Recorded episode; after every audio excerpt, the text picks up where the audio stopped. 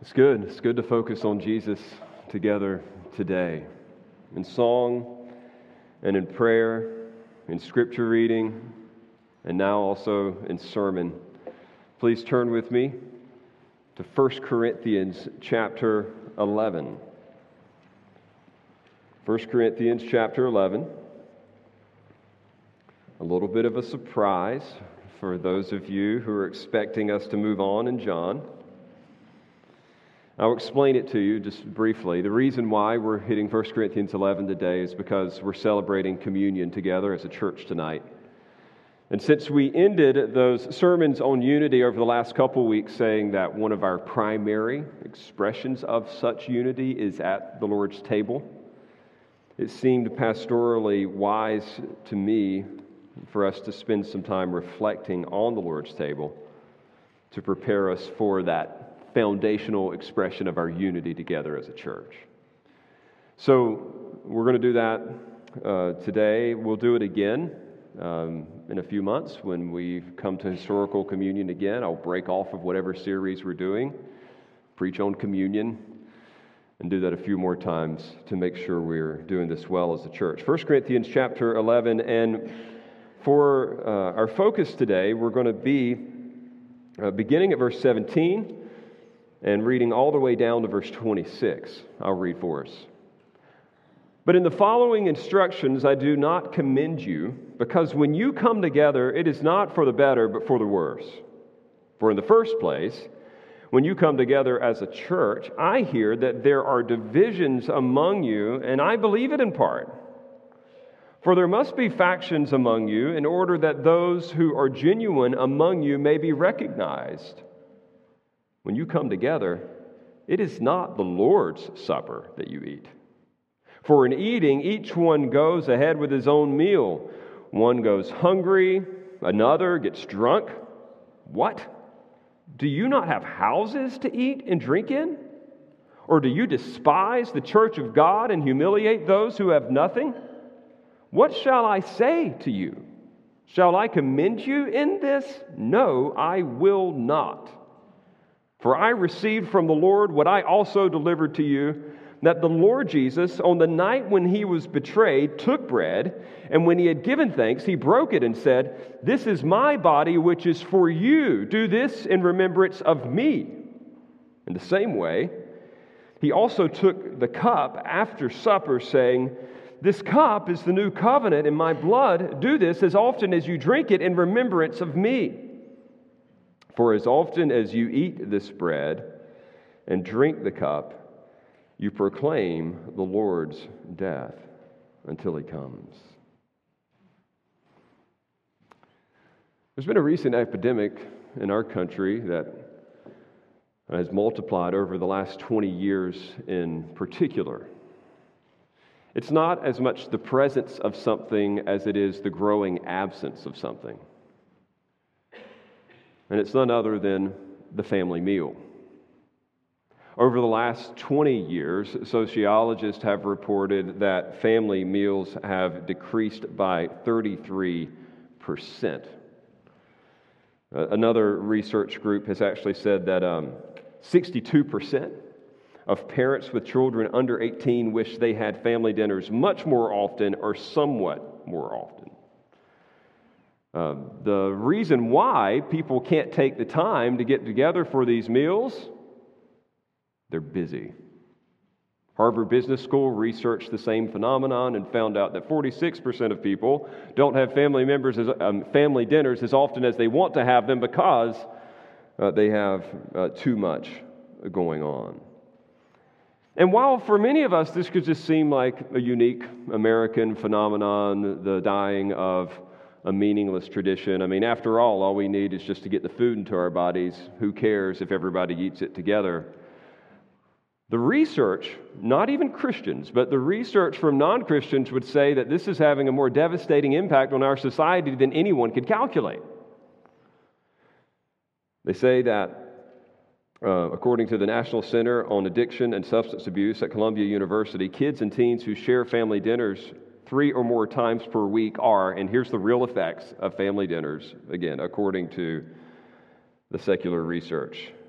Three or more times a week, teens are less likely to be overweight, more likely to eat healthy food.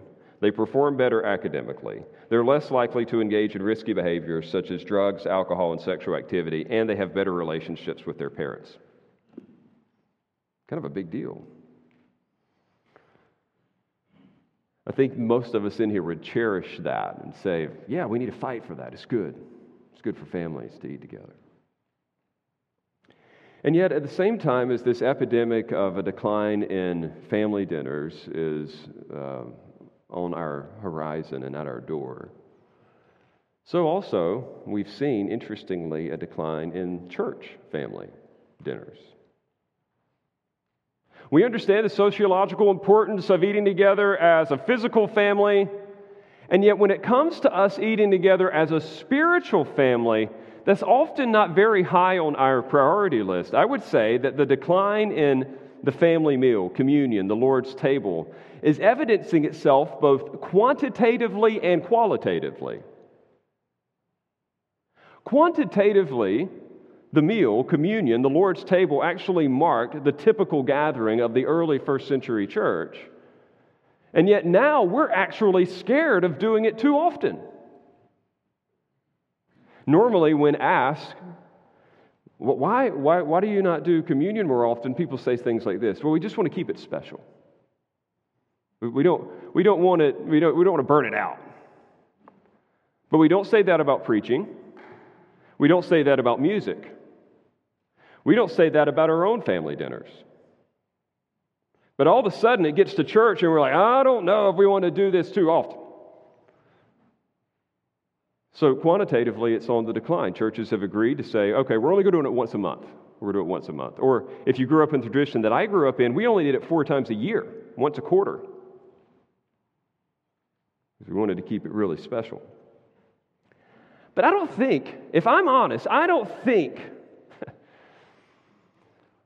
that the, the quantitative struggles that we have with communion are really a result of us, I mean, if we're honest, trying to keep it special. I think our quantitative failures are probably more likely a result of our qualitative failures. We come to communion often with guilt and not with grace.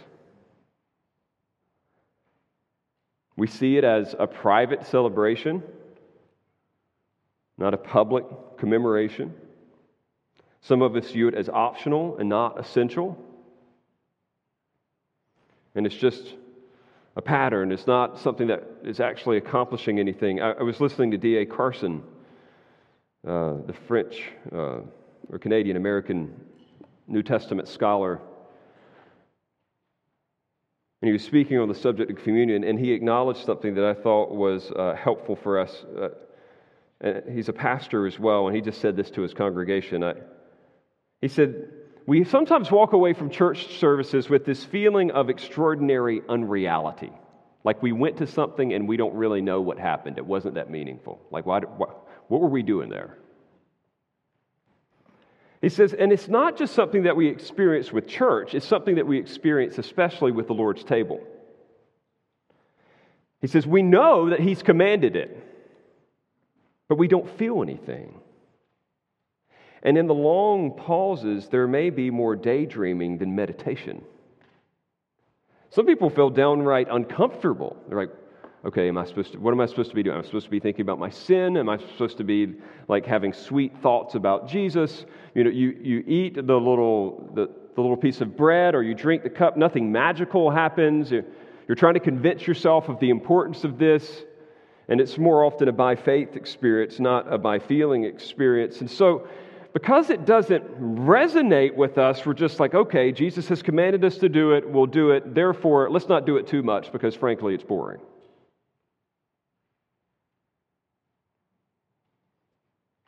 Now, I don't think, I don't think that's everybody in the room. I just think it's a lot of us. Us. And the reason why we should talk about it is because communion, outside of the preaching is the gospel of the gospel is the only thing that constitutes us as a church. Like, how do you define a church?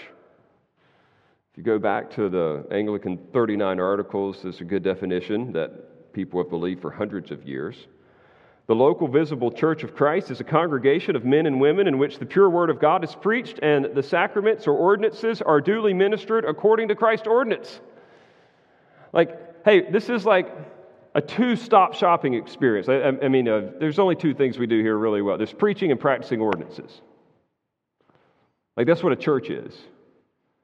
And so, for a church to not do the, the communion thing well, it's like saying Subway doesn't do subs well, which may be true. Sorry if you work there. It's like saying a hospital just doesn't do medical care well. I mean, like, this is fundamental to, to, what a church is. Yeah, it's the preaching of the gospel uh, audibly, but it's the picturing of the gospel and the ordinances. That's like, that's the two things we do. So we want to make sure that we are doing that, that well. And so thankfully, God in His Word has given us this particular text. It's the only place outside of the Gospels itself that gives us any clarity at all as to what should be going on in our communion time together. Think about it. One of the non negotiables of the church, mentioned four times in the Gospels, mentioned one time here in 1 Corinthians 11, another time in 1 Corinthians 10, and then alluded to four times in the book of Acts. But the only place you have explicit instruction on what communion is and should be is right here in 1 Corinthians 11. Beginning, hear me well, please, beginning at verse 17 and continuing all the way down to verse 34. It's not, the, the, instructions for communion are not just verses 23 to 26, which is what we often always read in communion. Paul is talking about it beginning from verse 23 all the way down to verse 36. And so, what we want to be able to, to note here is that he has something very specific in mind uh, for this particular practice. And I just want to give you a little bit of background before I note Paul's prescriptions for communion as we prepare. Uh, background number one is that this was a historically significant commemoration, a celebration of something. Earlier, we read uh, Exodus uh, chapter 12. Always like picking scripture reading where I know that people would be asking, why are we reading about the Passover? why are we reading about this particular text? God is always, like from the very beginning of the time that He instituted His people, He wanted there to be a public celebration or commemoration of His redemptive power one that would look ahead to a greater deliverance, one that would look behind to the deliverance that he's already accomplished. In particular, Passover was like the salvific moment of the Jewish people. They were redeemed from Egyptian bondage and slavery, they were brought out and made a people of God, and they were to commemorate on a yearly basis through a certain kind of meal this salvation that had been provided for them. And God, like prescribe that, they practice that every year, and then Jesus commandeers that and says, The true Passover is coming. I am the lamb who will die. You will continue to do this meal now in remembrance of me. And so he takes what was a one time a year meal and says, Keep doing this in remembrance of me. The, the do this in remembrance, by the way, is a present active imperative. It's ongoing. Keep doing this in remembrance. Keep doing it. It's not like baptism. Uh, baptism is be baptized one time. Communion is ongoing. It's something that should just keep going, keep commemorating me in this particular way. When you're partaking of this meal, you're celebrating me. So, historically, this was a meal that was to be enjoyed on a regular basis by God's people. We see it like defining the church in Acts 2:42. It says they devoted themselves to what? The apostles' doctrine, the breaking of bread, prayers. I mean, like you remember this breaking of bread piece already characterizing them early. In fact, one of the only insights into the early church gatherings that gives us a clear like understanding of how they did things is in Acts chapter 20. You don't have to turn there. But in, in 20, chapter 20, verses 7 through 11, there's that fun passage everybody loves, especially for long winded preachers, where they say, Hey, remember that Eutychus guy? He fell out of the window because Paul was preaching too long? Because of the, the sensationalism of a guy falling out of the window and potentially dying, like we miss what actually is going on there. So, what, what were they doing? Was this just a, a, late night preaching event? This was a church service. Listen to verse 7. On the first day of the week, when we were gathered together to break bread, that's why they were gathered together. They were gathered together to break bread. They were going to have a meal. Paul talked with them, intending to depart on the next day, and he prolonged his speech until midnight. Man, that's a long meal. so they show up, they eat dinner, and in the context of this dinner, Paul is preaching to them. And then notice verse 11, it says, And when Paul had gone up and had broken bread and eaten, he conversed with them a long while until daybreak, and so departed. I mean, this was a meal that went all night long. Don't worry, not going there. I'm just saying, friends, that if you're trying to see what the early church gathering was like, you would know they were getting together to commemorate Jesus through two things the preached word and the pictured word. The preaching of the gospel, Paul did that, and the practice of this particular ordinance that like identified them as part of the family of God. I want to help you historically reconstruct like what their services look like because you will not understand what Paul is talking about in Acts, I mean 1 Corinthians 11 if you don't get the way that these services took shape. They're radically different than our services today. And by the way, this isn't some implicit argument that we have to do it just like they did it. I'm just telling you how it was.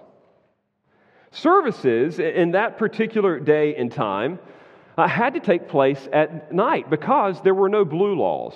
Does anybody remember blue laws? Do you know what I mean when I say blue laws? Three people. Wow, I feel like an old man. So there used to be laws in this country that actually kept you from opening up on Sundays. I could like, I'm sure get people saying amen. Our country just needs to get back to, you know, Uh, yes, that would be awesome. I mean, even the mail now runs on Sundays. Like, there's no break anymore. But it used to be a thing. Like, people would take Sundays off. You couldn't find anywhere to go. Here we are, like, we're ticked off at Chick fil A for not being open on Sundays, right? What's their problem? They don't have blue laws. They, there's no places closed on Sunday. It's an empire dedicated to a guy that claims to be God. You know, like he just wants more productivity. They're just, they just keep rolling. So it's not like you get Sunday off. They don't get to show up to church like we do. So they had to get together at the first available time on the first day of the week, which was in the evening. So people after work would begin to gather together, typically in the home of a wealthier member. There were no church buildings until about the 150 to 250 mark in church history, AD. So most people were meeting in big homes. And guess what? In a culture like a Greco Roman uh, time period, the wealthy people didn't work.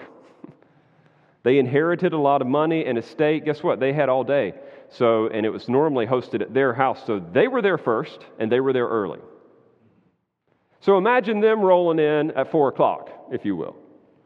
And then your typical day laborers, uh, they would get there maybe around 5 or 6 o'clock, and the lowest level slaves would have to work the longest, and may, they may not get there until 7 or 8 o'clock.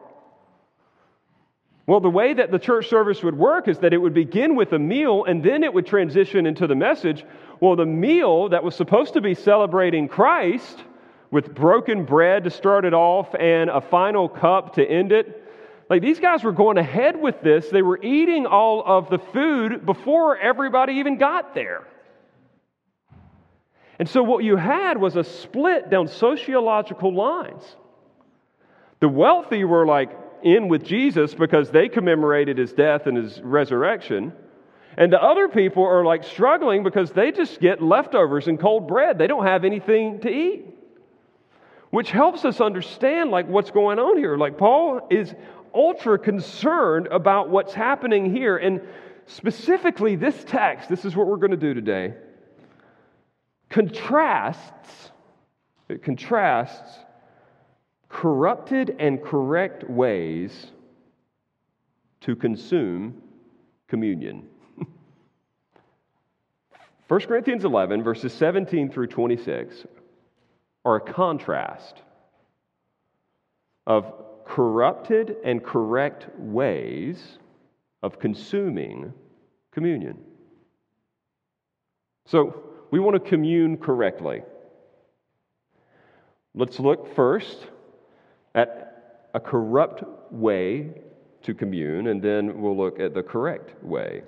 So, verses 17 to 22 communion is corrupted when consumed with an eye towards self and status. Communion is corrupted when consumed with an eye for self and status. I'll say it one more time. Communion is corrupted when consumed with an eye for self and status. Now, with that historical background that I just gave you, listen again to Paul's uh, admonition, 17. He says, But in the following instructions I do not commend you because when you come together, it is not for the better, but for the worse. For in the first place, when you come together as a church, I hear that there are divisions among you, and I believe it in part. For there must be factions among you in order that those who are genuine among you may be recognized. When you come together, it is not the Lord's Supper that you eat, for in eating, each one goes ahead with his own meal. One goes hungry, another gets drunk. What? Do you not have houses to eat and drink in? Or do you despise the church of God and humiliate those who have nothing? What shall I say to you? Shall I commend you in this? No, I will not. Does that make more sense now? Do you get what's going on here? Like, notice what he says in verse 17. It is actually possible, check this out, to get together and do church and make things worse. I know we think, well, if we just show up, it's going to be good. You can actually do church in such a way that when you show up, you make it worse. And you're like, daggone, how do I avoid that? I mean, how is it possible that anybody could actually show up and do church in such a way that Paul would say it'd probably be better for you not to do church? What would be so bad? Well, he, he spells it out in verse 18. He says, uh, When you come together as a church, uh, here it is. Here's the first thing. Here's the big problem. I hear that there are divisions among you. So when people come to church and they're divided, when they're supposed to be one assembly, one group, and they're breaking up into smaller groups, he's saying that, you know what, this is actually terrible for you. And what I find is interesting, he says, I hear that there are divisions among you, and I believe it in part. It's like for Paul, this is such a terrible thing that he can't fully believe it. For us, I, can you contrast this with the way we typically think of things? We're like, yeah, it's just the way churches are. Cliques happen, you know, people break up into smaller groups. We can't help it. Paul can't even fathom it. He's like, I'm having a really hard time believing it, but somebody's told me, so I believe in part that it actually may be true that when you guys show up to church, that y'all are breaking up into groups that, that are smaller than the unit of the church itself, and you've got your own things going on. You're, you're divided.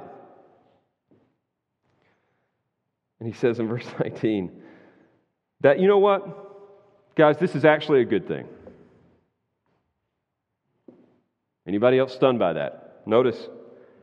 He says, There must be factions among you in order that those who are genuine among you may be recognized. Do you understand what Paul is saying here? He's saying, Hey, you know what?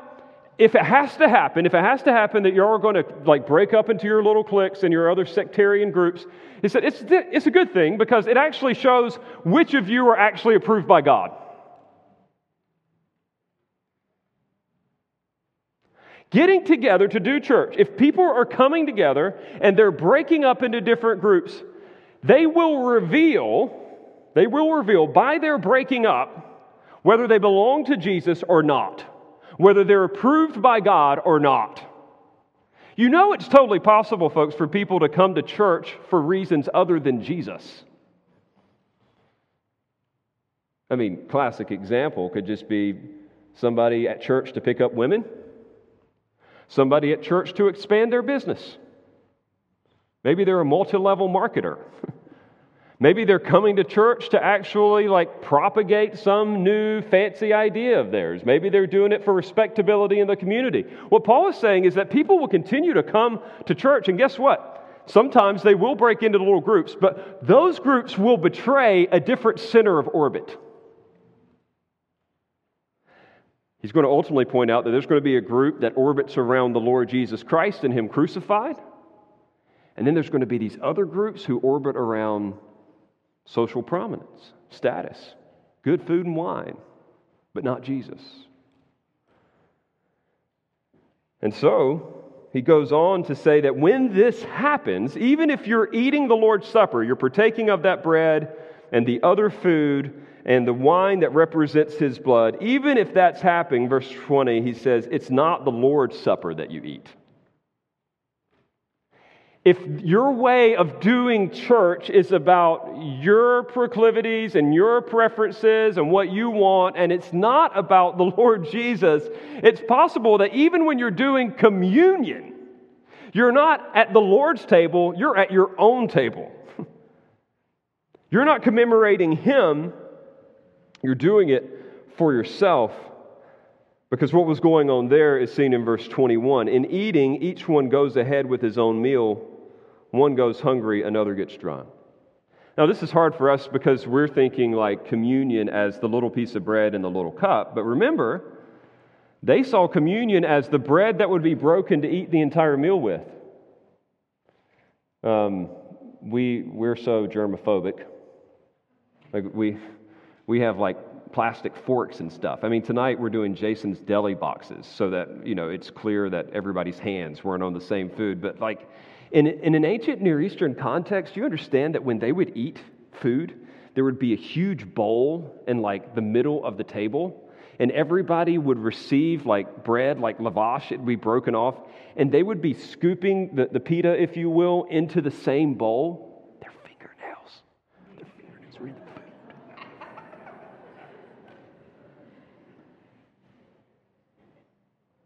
And Paul talks about the cup. There was one cup. They would pour that wine out into one big chalice and everybody would drink of it. Did you know that Baptist churches all the way up to the 1880s were doing that? In fact, the practice of the common cup didn't stop for good until like 1920 after the Spanish flu broke out in the United States. The point is, what they were doing was indeed a sign of Christ's body and his blood, but it was also a sign of their belonging with one another. Isn't there something sweet and intimate about a meal eaten in close quarters with someone else? Why is it that when a couple wants to go out for a romantic evening, Uh, they, they eat at a small table with a little candle and they're sitting close together, as opposed to like spreading themselves out, you know, like, well, you get your space and I get my space and let's just eat comfortably apart. No, they're conveying closeness. Like this meal was to convey a closeness, a closeness with Christ, and because of that, a closeness with one another. He was the center of orbit. And so every time this, this meal was like, you belong to the Father through the Son, and therefore you belong to one another. And they had made it totally about themselves. They had figured out a way just to come and fill their bellies. Again, I know what we're thinking. Well, whew, I don't have to worry about filling my belly with the little cracker and the little piece of juice. Uh, problem solved. But listen, friends, even though we don't typically practice communion the way that they did. What Paul is referring to here is how they got together to do what you call church. And I'll tell you this broaden it out from communion to just your experience at church, and it's easy to see how we could come in to a place like this, a gathering like this, and just consume and gorge ourselves with whatever it is we think we need, whatever our needs are that need to be met, like wanting people to, to serve us, the music to serve us, the temperature in the room to serve us, the comfort of the chairs to serve us, like everything to serve us, and not actually be centered around here Jesus Christ, Him crucified, and His people. Paul is saying, like, be careful that you're not just coming to church and going, man, I, I, I got filled today. It was good service, it, it met the needs of my heart. And while you may be stuffed, other people may have left hungry. They may have left neglected. He says, Don't just make this about yourself, make it about the Savior and his people. And so, friends, this, this meal was to commemorate their oneness together with the Father through the Son, and it was to convey their belonging. I, um, I have had the privilege to be on several sports teams through my years. Um, I've told you before, I was a mediocre athlete. Somebody uh, came to me the other day. And they said, I heard you were a terrible athlete. I said, No. I said, I was a mediocre athlete. There's a difference. but being in a smaller Christian school, it was kind of neat because I got to be on several different sports teams. The school was small enough that I just I got to do it all. And almost every time one of these seasons would end, we would do this like year end banquet to just commemorate what we had done together as a team. There would be individual awards going out, but the whole point was just to celebrate what we had accomplished as a team.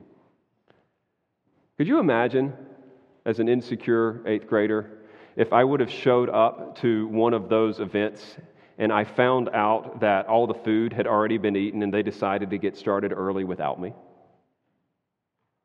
Like if everybody just went ahead with the thing and there was no food left, I just showed up like I'm, I'm not a part. Like the hurt that that would communicate, like everybody making sure that they got their stuff and they had their party and they celebrated their, you know, like their win, their season, but I wasn't a part. Now, for those of us as Americans, you're thinking, like, absolutely not, could never happen, there's no way. We have scheduling apps, you have an iPhone, like, you would have known. Do you understand that in a first century uh, context and in many places in the East today, people don't run by watches? remember the first time I was in uh, Eastern Europe, Moldova, and we were supposed to be for a family, a church meal, excuse me, at 6 p.m., and I'm thinking, 6 p.m. And I get there at 6 p.m., and I am ticked off that nobody else is there at 6 p.m., nor were they there at 7 p.m. Only half of them were there at 8 p.m., and we didn't start eating till 9 p.m. It's the way they do it. It's about the relationship. When does the event start? The event starts when everybody gets there. You understand this is how communion was going. The way that they should have done it, it is just to wait to make sure that everybody gets included in this commemoration. Everybody should be included in this celebration. And by going ahead with it, they were saying, it doesn't matter what everybody else does, especially the poor and the marginalized, those who don't have the freedom to get here at a certain time. Like, friends, we need to remember like, like this was supposed to be a picture of oneness per, with God provided by the sacrifice of His Son, and therefore we should care about the group and not just ourselves. That's the danger. Let me be practical. That is the danger of the traditional way that we do communion. You get your own little plastic cup, you get your own little piece of bread, and you're not even supposed to like look at anybody around you. It's like your private time with Jesus.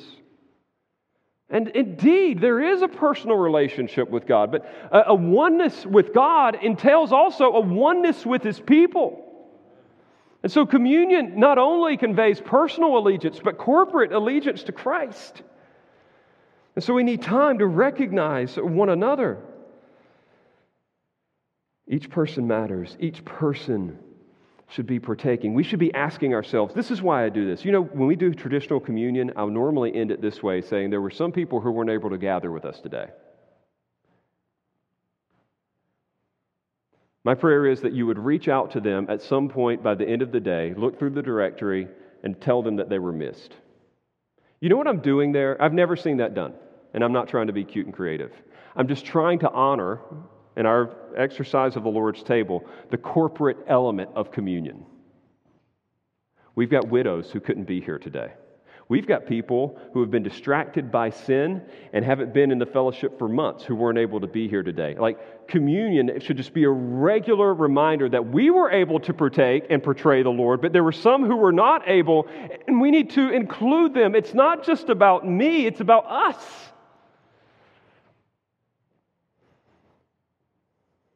I would say that this is true when we do historical communion, like we'll do tonight, as we have a real meal.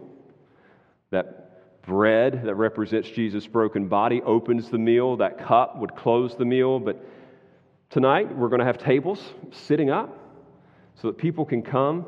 But can I warn you, friends, like if you're going to honor the spirit of this, if you want to do this corruptly, just go and say, I'm looking forward to a mediocre sandwich and people meeting my needs. That's a corrupt practice of communion. You want to do it the right way? You say, you know what? I'm not here for the food. I'm here for the fellowship. I'm here to like represent Jesus and I want to enjoy this commemoration and reminder of his broken body, and I want to enjoy this celebration of his shed blood, and I want to make sure that others' needs are met while I am here.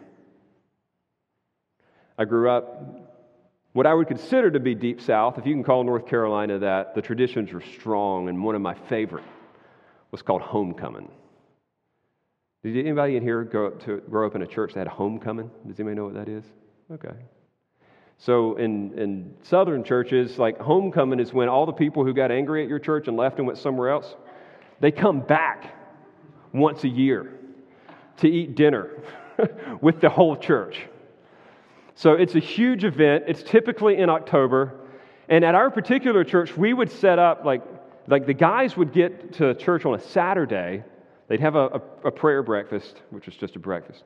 And then we would actually spend the, the other four hours of the day building, I'm not kidding, building tables that we would string across the whole parking lot. And by I meant building tables, we would put these like two by fours up and they would put wire mesh across. And you just had these huge, long lines of tables. And while they were doing that, it was so cool. All the, all the old ladies uh, like are out there like baking and making stuff. Everybody's making food. You normally bring in a Southern Gospel quartet of some kind to sing. You bring in a guest preacher, like everybody shows up. It's a big shindig. And the, the deal is that you all eat this meal together afterwards, showing that, hey, everybody's home, it's family, even though they weren't. And the craziest thing would happen in that dynamic like, here we are having this huge homecoming meal, like this celebration, and inevitably, every year when I celebrated homecoming, this is what I would do. A, I would fight to get to the front of the line as a child. because you didn't want all the good stuff to be gone. And then you would pick out all the things that you wanted out of the meal, and without fail, every year, I would end up sitting with my family eating my grandmother's food at homecoming. And everybody else from the four prominent families in our church would end up sitting with their families eating their grandmother's food. And what was supposed to be this beautiful celebration of everybody getting together just became a thing about me, myself, I, my, my family members, my last name. Now, I give you that as an illustration to say that anytime our church is getting together, this isn't just a private experience for you and your family. I loved having the opportunity to sit with my family today and sing, and like we're a unit, but like we're on mission. We're supposed to be like when we're here to make sure we're reaching out to others in the body as well. We're not consumers merely, we should be contributors. And whether it's communion or whether it's the corporate gathering, like we need to be like on game to be like, uh, this isn't about me alone, it's about Christ's people. I want to make sure that He's on display through everybody. My prayer would be for us is that no one would leave communion and be like, no one talked to me. Like, we've got to be on. We're supposed to be representing Jesus in this. Church is not just about us. So, on the one hand, get it, friends, communion is corrupted when, we, when it's consumed with an eye for self and status, but communion can be corrected. This is good news. Here's good news communion is correctly consumed when it's partaken of with an eye for the Savior and his saints. So instead of coming to the fellowship, the communion, with an eye toward self and status, we come to the fellowship and the communion with an eye toward the Savior and his saints. The Savior and his saints. Look, look at how Paul fixes the problem. And may I just note this? Will you just give me a few more minutes of your mental energy? Verse 26 is connected to verses 17 through 25. Or excuse me, verse, sorry, that makes no sense. Verse 23 is connected to verses 17 through 22. We parachute in and we always read that middle portion, But for Paul, everything he's going to say in this passage is a corrective to their selfish partaking of church and communion. Are you ready for it? Notice how he points their eyes to Jesus in this meal. He says, For I received from the Lord what I also delivered to you, that the Lord Jesus, on the night when he was betrayed, took bread, and when he had given thanks, he broke it and said, This is my body, which is for y'all. Sorry, I have to do that here, but it's true. It's plural. Do this in remembrance of me. In the same way, he took the cup after supper, saying, This cup is the new covenant in my blood. Do this as often as y'all drink it in remembrance of me. For as often as y'all eat this bread and drink the cup, y'all proclaim the Lord's death until he comes. Do you hear the corporate element of what he's talking about here? He's focusing them on Christ and on one another. He's saying that this meal was not about a, your personal birthday party. We're not celebrating you in this, we're celebrating Jesus. And by celebrating what Jesus paid for with his sacrifice, we also celebrate the people that he has brought in to his family. I think this is massive for us to understand. It's something that, that, that we often can lose sight of because normally when we partake of communion, our eyes are on ourself. We're like, at least me, I'm like, all right, have I sinned in any way this week? Did I do anything wrong? Can I partake in this particular moment? You know, like, is there anything I need to confess? Is there anything I need to do? And and instead of actually coming to the meal with a focus on Christ, we come focused on ourselves. And by, I just say that that makes for a miserable dinner.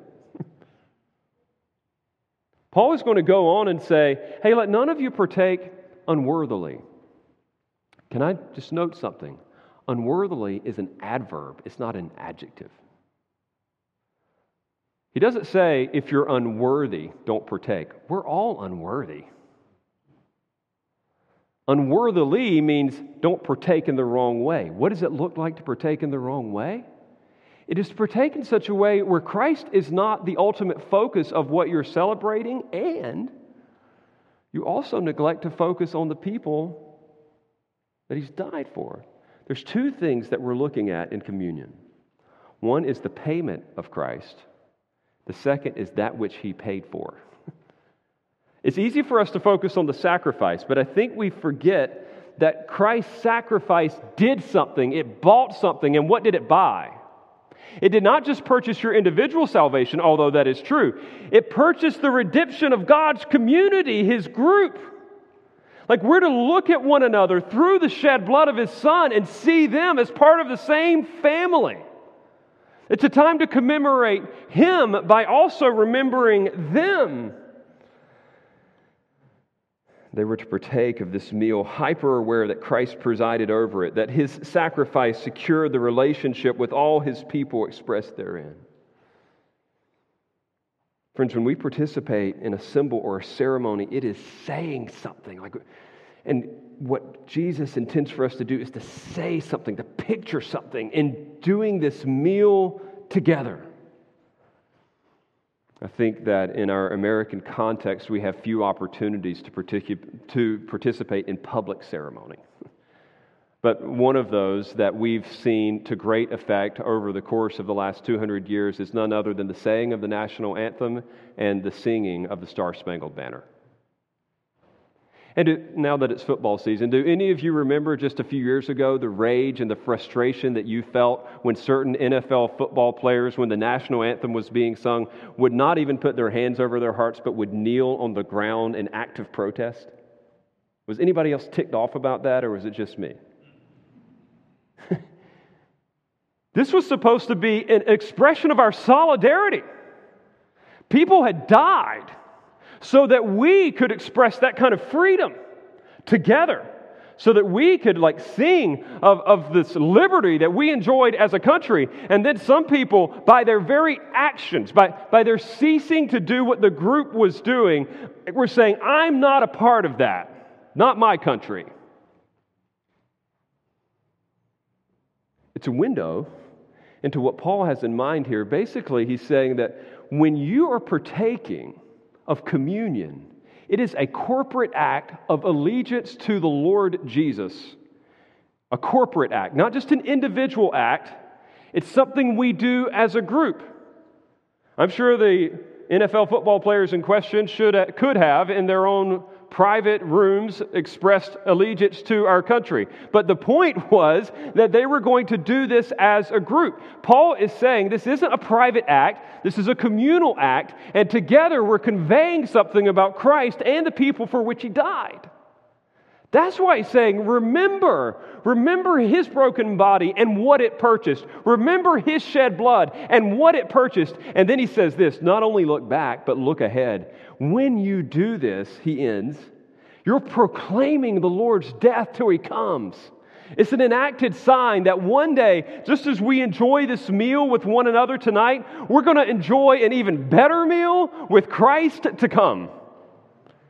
Everybody's in the family meal now, but one day the, the, the, founder of the family will be sitting at the head of the table and we will enjoy the meal with him. It is just a small sign of that which is to come, but we're saying something when we do it together. I'm looking forward to that day. We are looking forward to that day.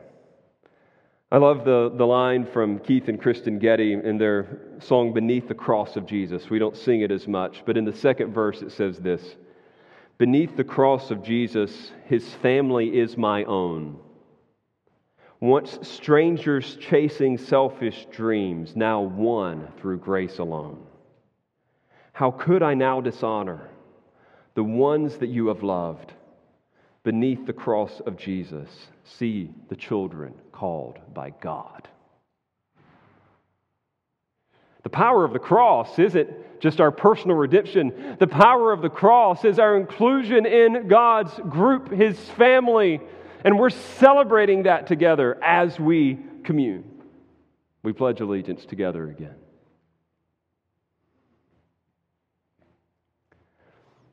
One of my uh, favorite business books from the last few years has been this uh, interesting study on uh, team dynamics, chemistry. You know what it's like, like when, when people just seem to click. The title of the book is called The Culture Code. It's written by this guy named Daniel Coyle, and he's tried to put together like all the best teams, whether they be you know basketball teams or they be certain employees, uh, certain businesses. Like, what is it that makes them click? What is it that makes them get together? There's how is it that they belong um, and, and have such camaraderie? And, and he, he shows through his research, it's a little technical, but he introduces us to a concept that I've referenced before, but I'd here like to define. He says groups that have a strong culture um, have a myriad of belonging cues. Belonging cues. They cue to one another that they belong. I'll de- define it with his words. He says, Belonging cues are behaviors that create safe connection in groups. They include, among others, proximity, eye contact, energy, mimicry, turn taking, attention, body language, vocal pitch, consistency of emphasis, or whether anyone talks to everyone else in the group. Like any language, belonging cues can't be reduced to an isolated moment, but rather consist of a steady pulse of interactions within a social relationship. Basically, what he's saying is like, through the way that we act with other people, they can tell whether or not they belong or whether they don't. We all know what it's like for somebody to be sitting like huddled like this, and it's like they don't want to talk to anybody. And we know what it's like for somebody to be so invested in us, they're like up in our face to a degree that we're almost like uncomfortable. They keep using their hands, and they're like, it's like they're trying to pull us into them. What he's saying is the healthiest cultures communicate with, with, with one another in such a way that they're pulling one another in. And it made me think of that classic symbol of the belonging cue of the family table. Is it not? At the normal dinners that a family enjoys together, that everyone takes turn in conversation, that everyone shares from a common plate that everyone enjoys the same conversation, everyone partakes of the same food. You wait for everyone to get there, you pray together, you end the meal together. The activity leading up to the meal to prepare it is for a common goal, the activity leading away from the meal to clean up from it. Like, it's belonging cues. Like, it's the sign that you're a part. And now I'm thinking, like, how genius of God that the sign of belonging for his people would be none other than a meal. Isn't it funny how we tend to think that if we really were going to be close and strong as a church, we would do more fellowships, which are meals, but we don't think that we would do more communions. Like if you were like, man, I wish this church was a little warmer. Nobody's saying, like, yeah, we need to do more communion. What they say is, you know, we need to do a church dinner. Well, if we understood that communion was a church dinner, like it actually would do so. And so the point is, friends, like we have a belonging cue. I pray that when we come to this, this dinner tonight, that we would come in full anticipation of Christ having purchased for himself a people and that we communicate that in the conversations with one another and in the common enjoyment of this dinner, that we would seek each other out, that we would look for one another. And even when we're not doing communion, every fellowship being marked by that kind of intentionality. Welcome to the family meal. How odd would it be at our little family of seven for one child to sit at the end of the table by himself and not to participate in the conversation with everybody else? And yet, my fear is that so many come to this place week in, week out, and they sit by themselves. They know no one, no one knows them. And, friends, we're missing out on the opportunity to include more in this conveying of Christ's love that should be marking this particular gathering. That's the danger of a church that focuses on an attractional model that tries to make everything about the stage. They turn the lights down on the congregation, they turn the lights up on the stage. That you have the best singers, the best performers, the best speakers. And it's not about the group, it's about the, the, the, the show. We keep the lights on. We keep the windows like, like, like there's a lot of natural light. You know that glass wall up there? You've probably not noticed it. That's not because they were thinking, like, we need to be able to check on Justin, like what he's doing. the glass wall is to allow more natural light into the room so that we can see one another.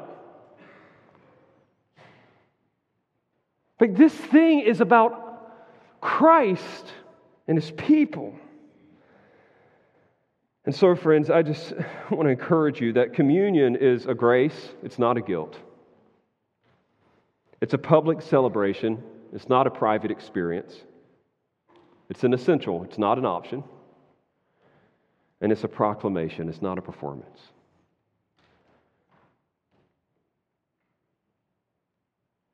As we look to the time together tonight, I would encourage you to do three things. One, to enter in.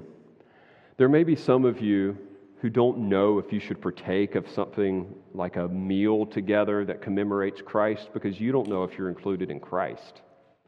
Can I tell you something? That inclusion in Christ isn't for the worthy, it's for the unworthy. It's for those who recognize themselves to be rebels against God and His ways and who have just turned from their sin and trusted in the finished work of Jesus alone. That is who the meal is for. Anyone trusting in Jesus alone. Not that you've met some perfect standard but Christ has met the standard on your behalf. His death has satisfied God's wrath for you. His life and resurrection has been applied to you and your account, and you live before Him by faith and faith alone. If that is you, we would encourage you to come and partake of this meal with us tonight. And if you don't know what that is like, you don't know if you're in the family, talk to somebody around you before you leave. Enter. Enjoy. Friends, don't, yeah, sure, examine yourselves. If you have any things that you need to make right with another person, do that. But, like, I don't like emphasizing the confession of sin before communion because we should be confessing our sin all the time. Why wait till communion? So, 1 John 1 8 9, confess your sin anytime you sin. Don't wait for communion. But when I say this, like, sure, confess sin, but come to celebrate Christ. Come to celebrate Christ, not to beat yourself up to see whether or not you're worthy. Just come, partake, enjoy. You're part of the family. We want to communicate that in our time together tonight. Enter, enjoy. It's that, it's that simple. That's what we're, we're trying to do. And my prayer is that we'll do that more and more and better and better as the church, the family of God. We're going to sing to close out our time, just thanking Jesus for making us part of his family. It's that simple today. If you have a question about what it means to be part of his family, please reach out to one of us. I'm going to ask the musicians to come up. I'll close this in prayer, and then we'll say thank you to the Lord together in preparation for our meal tonight. Father in heaven, we are grateful for what you've done to include us in your family through the sacrifice of your Son. Thank you for the simplicity of a commemorative meal that celebrates that. I pray that the fellowship tonight would be rich and meaningful as we look to the Savior and to his saints, and not to ourselves and our own status. But may every gathering of our church be marked by this one another love, rooted in the love that you have shown for us through the sacrifice and resurrection of your Son. And it's in His name we pray. Amen.